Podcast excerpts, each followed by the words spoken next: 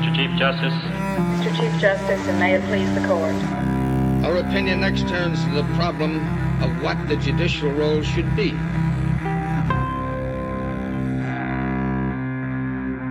So from the testimonies we are collecting from victims, it is a sense of retaliation against them because they are Muslims.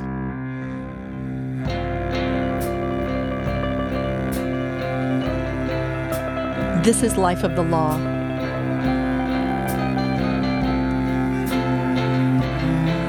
I'm Nancy Mullane. There have been a series of terrorist attacks in Europe, and now France, one of the countries hardest hit, is adjusting to this elevated threat. Last week, the French Parliament passed yet another law that gives state police and judicial authorities the power to detain people suspected of terrorist activities, put people under house arrest, and use deadly force to stop potential threats. French people have been trying to cope with the fact that not only is their country a target for terrorism, but terrorists who participated in the attacks were born and raised in France and in neighboring Belgium. And now the French are asking a question Americans have struggled with. How does a country balance civil liberties with safety and security? Producer Emma Jacobs reports from Paris on how the French are answering the question, and the answer is right at the intersection of French values, French fears, and French laws. On a Tuesday morning in March, images of smoke rising from the Brussels airport leap on the television at the Café Le Carillon in Paris. News of the explosions has just broken. One man drinking coffee at the bar is riveted by the T V on the back wall. But others who stop in for a morning espresso seem unaffected. The bartender stands watching the television when it's quiet. He's cheerful and chatty with customers. This is a prime example of Paris's new normal. Le Carillon was one of the places attacked in November by ISIS fighters. It's only been a few months since workers finished patching the bullet holes. Parisians are trying to return to their old normal lives, but Paris remains on high alert. Soldiers in camouflage patrol the narrow sidewalks and search bags at the post office and department store. France is also grappling with how to adapt its laws to keep people safe. Mesdames, messieurs les membres du gouvernement. Mesdames, messieurs les parlementaires. Three days after the November attacks in Paris, French President François Hollande made a speech in the Grand Palace of Versailles, the symbol of French power. France is at war. The acts committed in Paris and near the Stade de France on Friday evening are acts of war. It was a forceful speech made by a socialist president at a time when the far right seemed poised to benefit from fears of terrorism. Immediately after the attacks, Hollande had declared a nationwide state of emergency. It's a temporary legal status laid out in a law from the nineteen fifties. It allows police and the government sweeping powers to conduct warrantless searches and house arrests, and to shut down big events or even private sites like mosques. In his speech, Hollande asked Parliament to extend that state of emergency for three more months. He also asked the legislature to amend the Constitution, allowing the government to strip citizenship from convicted terrorists. And he wanted to take that state of emergency provision from the nineteen fifties law and add that to the French Constitution, making legal challenges harder. But while some in France feel extraordinary measures are justified to keep people safe, others are experiencing the collateral damage of the war on terror. People like Halim Abdelmalik.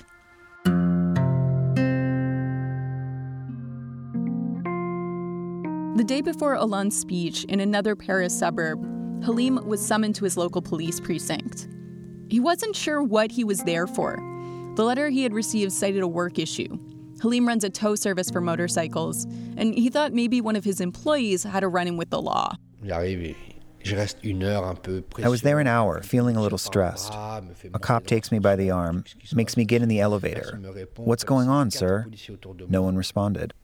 Upstairs, Halim was handed another letter.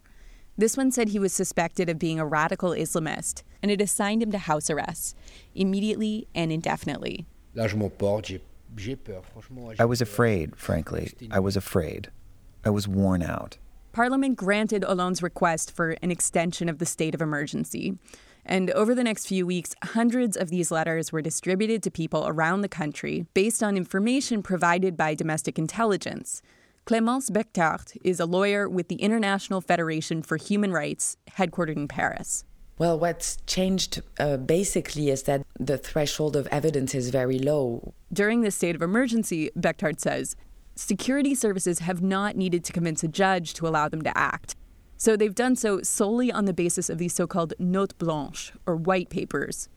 Unsigned notes uh, prepared by the uh, intelligence services, uh, which can say one thing and whatever about one individual. And on the single basis of these elements, uh, a citizen can be placed under house arrest for very long periods of time. In the U S, we would call these warrantless detentions. Before, uh, if the security services did have these famous notes blanches and that kind of evidence, they had to pass through the judicial system, meaning putting this uh, evidence on a certain threshold so that uh, an individual could defend himself um, and so that a judge could effectively control if the evidence was sufficient or not uh, to um, to justify an attempt to individual liberties. So um, this was a, a guarantee a safeguard which was very important and which does not exist anymore under the state of emergency. Halim was one of the men detained under the state of emergency. He lives in a spacious apartment in a new building just outside the city boundaries. From November until late January, this was where he spent most of his days, except for regular trips to the police department. He had to check in with the police three to four times a day and sign a form. He couldn't leave the boundaries of his town. He had a curfew. If he was late to check in or broke any of these rules, he faced jail time. It was nonstop. Morning, I would always get up with fear in my stomach of arriving late to sign, knowing that I had prison hanging over me. Then, returning from the station, it's no longer fear, it's anger. This was not Halim's first encounter with police. Halim says he was once a pretty serious juvenile delinquent. The son of two Algerian immigrants, he cleaned up his act when he found God as a teenager and began attending mosque. He's now in his mid-thirties. He wears a short, squared-off beard. He has a family, two little boys, and his motorcycle breakdown service, which takes him all over Paris and the suburbs. He testified once in a case against a car theft ring that was sending money to terrorists in Yemen. He'd unknowingly bought one of the cars. But as far as he's aware, he'd never been of interest to counter-terror investigators until last year. In May of twenty fifteen, before the November attacks but after the shooting at Charlie Hebdo, Halim collided with France's growing counter-terror operations. By accident, really. He was visiting the southeast Paris neighborhood where he grew up. I was coming to join my wife at my mother's house where she was dropping off Mohammed, our littlest son, so that I could then drop her off at the dentist. He stopped on his motorbike at the corner to wait for her. With his helmet still on, he gave his wife a call, holding the phone out in front of him on speaker. Then a man approached him. A man, a policeman in plain clothes. I noticed him too. He comes and takes a photo of me. He takes three photographs, one from the front, one from the back, and one from the left of my scooter. So politely I asked, "But sir, why are you taking a photo of me?" He said, "No, no." He didn't respond. I said, "But really, why are you taking a photo of me?" He gave me a little smile that was a little mocking, contemptuous, and then returned towards his colleagues. Halim knew there was a security detail on this corner. People in the neighborhood would chat about the police van that had been parked there since January. Things like that had become relatively normal since the attacks. But having his picture taken struck Halim as strange, and he talked about it all day. Then, while eating a late dinner at a restaurant, he got a call from Malika, his wife. It was just after midnight. My wife called me saying, "Halim, there were some very big, serious police officers who just came to the house." According to Malika, the men had been polite. "Calm down, madam. Is your husband home?" She'd offered to call him then, but they said it wasn't necessary and left her with a letter. "Give him the summons. Tomorrow he must present himself urgently to this address here. And really, we're not kidding. He really needs to come."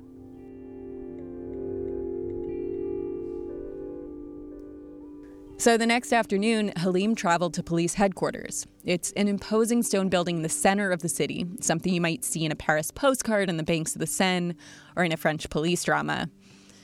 Halim's meeting was with the anti-terrorism division. He had to hand over his phone so the interrogator could go through his pictures. Apparently, one of the surviving Charlie Hebdo cartoonists lived in his mother's neighborhood. That's why the police van was parked there, near where Halim had been photographed the day before.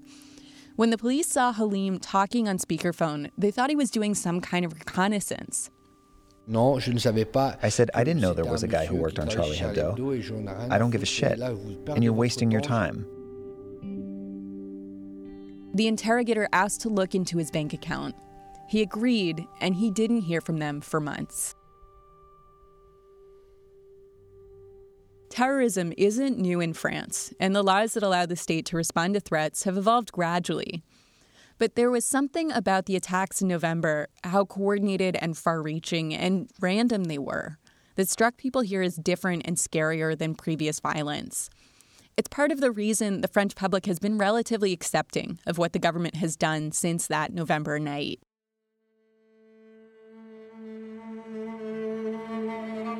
Halim had a ticket to attend the soccer match at the Stade de France, where two suicide bombers struck. But he says he did a really tough workout earlier in the day and decided to go home and watch the game on television instead. During the game, as soon as we heard the first noise, then there was nothing. Then there was the second. So we said to each other, what's going on? And then the phone rang. It was my little brother calling.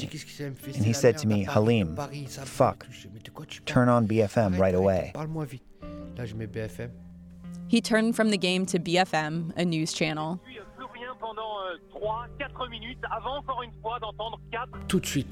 I said, oh la la, what's going on? It's catastrophic.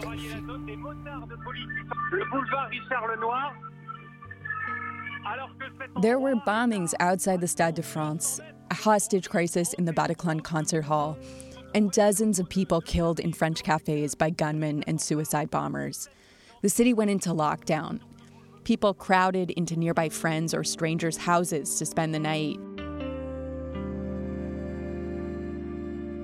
Bernard Squarcini is a former head of French domestic intelligence under President Nicolas Sarkozy. He's now a private consultant advising companies on security threats. He says people who commit these types of attacks are often already on the government's radar. À travers des listes de suspects. There are lists of people who are being watched but have not done enough to sound the alarm and begin a judicial proceeding.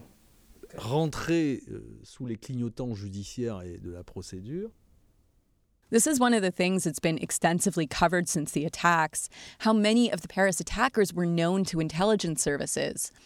But some people under government surveillance might never do any harm. Before the state of emergency, the government's agents had to wait and watch and try to identify real threats before they happened. But in the immediate aftermath of these unprecedented simultaneous attacks, Squarcini says it made sense to take extraordinary measures and lock down people the government had real concerns about. Those surveilled could be questioned, searched, and if you found something interesting, you could fall back on the criminal system. If the police, based on their suspicions, found evidence of a crime, they could proceed with a normal criminal prosecution. If not, well, perhaps they'd keep surveilling or place the person under house arrest. Maybe some were cleared, but it's hard to know. Squarcini says security services appear to have cast a very wide net. He says he suspects that's either because of bad intelligence or because they were under political pressure to look tough. The state of emergency was extended again and again. And by late April, security forces had conducted around three thousand five hundred searches of homes, shops, and mosques. The press reported on some injuries and property damage, including to mosques, during raids. An eerie, silent security camera video was shown in the news of a raid on a restaurant serving halal Tex-Mex food north of Paris. In the video, the Pepper Grill is full of diners, who all put their hands on their heads as police with machine guns file in the door. The essence of these measures are linked to, to potential abuses. Bektar, the lawyer with the International Federation for Human Rights, says by lifting legal protections over such an extended period of time, problems became inevitable. Public opinion was under major shock, and uh, we think that this emotion was a great deal instrumentalized by the by the government. This has been witnessed in a lot of countries, democratic or less or non-democratic states, and every time uh, the alerts have been the same, saying be careful, because by sacrificing our individual liberties, uh, we can open pave the way to more um, infringements of these liberties. There has been pushback. In May, the state of emergency was extended a third time, but without the warrantless searches. And Hollande's request for a constitutional amendment had a lot of support at first, but in the end, it failed. But France's temporary crisis mode has been in place almost seven months. Under this state of emergency, the government can still keep people in house arrest without bringing charges. As of late April, more than four hundred people had been placed under house arrest for at least some period of time. Their outcomes have varied. Halim's house arrest in November continued through January, taking a toll on his personal life and business. His employees, frustrated with the extra hurdles of working for a housebound boss, quit one by one. Acquaintances and customers also started to back away. Ça crée le doute chez les gens, donc les gens ils ont peur. It created doubt for people. They're afraid. They say to themselves, well, Halim, he travels a lot. We know him, but maybe we don't know him enough. Like the terrorists afterwards, people say, when they're witnesses, they say, we didn't know. He was nice. After a couple of weeks, Halim found a lawyer to help him challenge his detention in court. Mais là, on fait un travail franchement méticuleux. C'est-à-dire, on parle de factures téléphoniques. We did, frankly, meticulous work. We're talking about the telephone bill of the precise moment where I called my wife when I was on the scooter. J'entoure, j'encadre, je notifie. Ensuite, je rajoute encore des témoignages. Ensuite, je donne. I added evidence, and then I gave precise details to the minute, to the second of the events of the day. I'd seen it on the television. It works. You need to give the littlest details.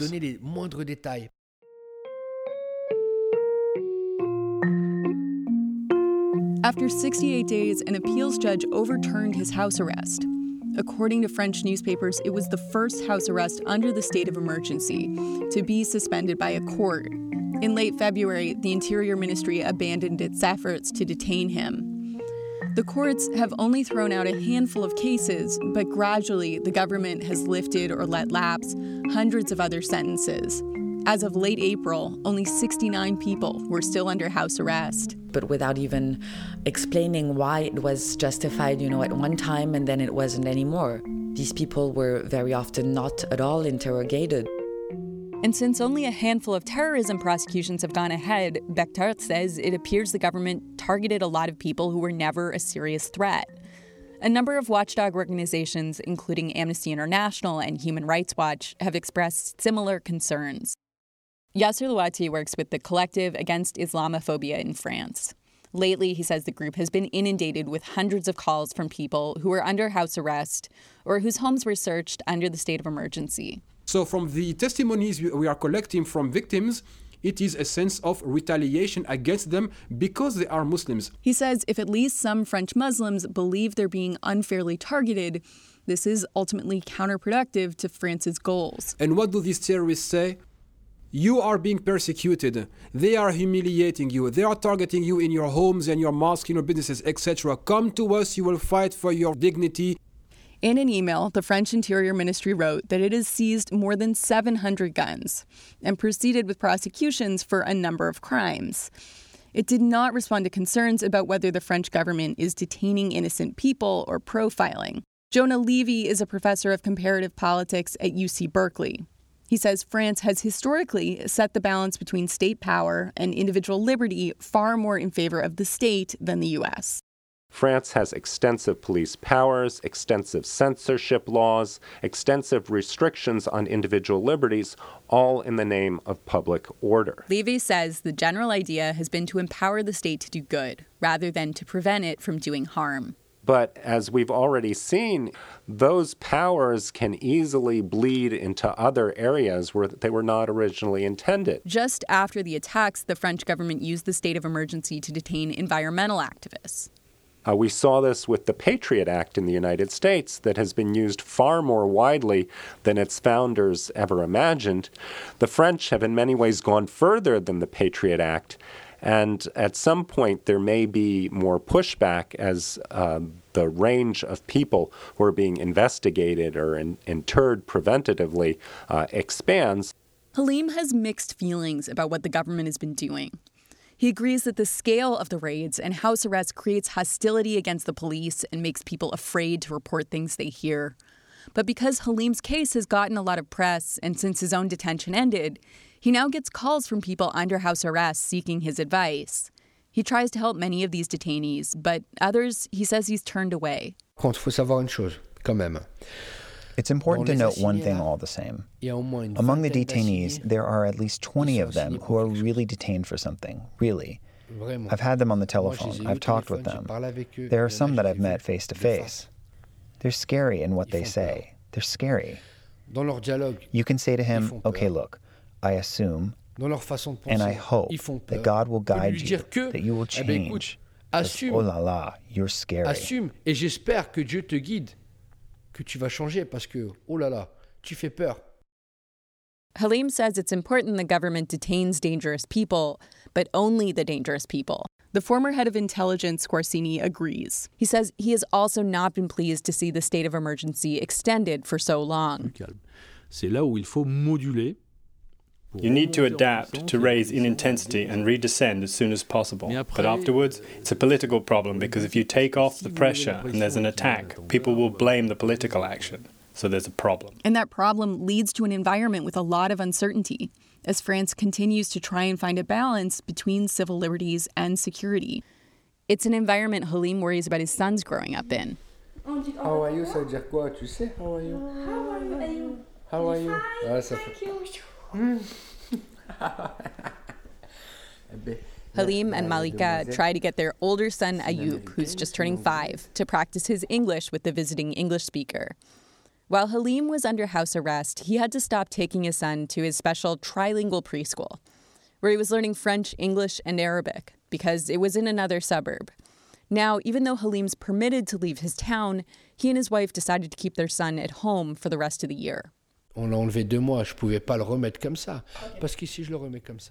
for two months, and if I put him back just like that, everyone is going to say to him, why weren't you here? And I never, never want that. That I want to preserve the children from by any means. I couldn't stand if a child, two or three kids, said to my son, your father was detained.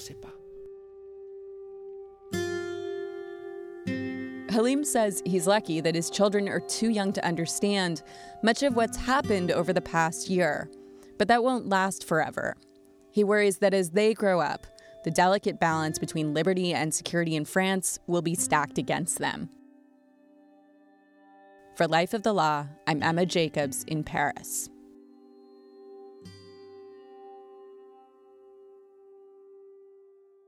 Liberty and Security was reported by Emma Jacobs and edited by Ibi Caputo, with sound design and production by Jonathan Hirsch. We want to thank Alyssa Bernstein, Kirsten Jesudowicz-Heidel, and Damian Fitzpatrick for their support. Music by Blue Dot Sessions. Steve Fox and Jim Bennett were our engineers. If you like stories about the law but have gotten tripped up by the legal system, tune in to Life of the Law on iTunes. We tell stories about the law like it is. Stories about block bosses who give out hugs and slugs, attorneys with one eight hundred numbers and ads on T V at three a.m. Take a few minutes to post your review of Life of the Law on iTunes, like us on Facebook, and follow us on Twitter.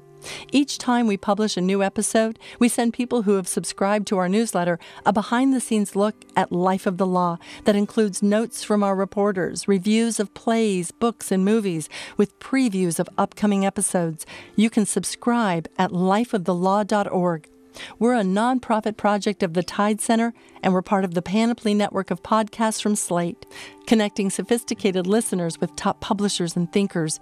You can also find Life of the Law on P R X, Public Radio Exchange. We're funded by the Open Society Foundations, the Law and Society Association, the National Science Foundation, the Proteus Fund, and by you. Visit our website, life of the law dot org, and make a very much appreciated donation to help pay for the direct costs of producing our episodes. It just takes a minute. Next on Life of the Law. When we met at home after school and I asked Zach what had happened, he burst into tears. He told me that after lunch, Miz Walker and a uniformed police officer came and called him out of his seventh grade science classroom. They told him to collect his things. They went to his locker, pulled everything out and searched it, and then they went to Miz Walker's office, where they poured out his backpack, searched every crevice, and searched his body as well. They had him take off his shoes and socks. They made him lift up his pant legs, pull out the waistband of his pants, and they patted him down to make sure he didn't have any drugs. That's next on Life of the Law. I'm Nancy Mullane. Thanks for listening.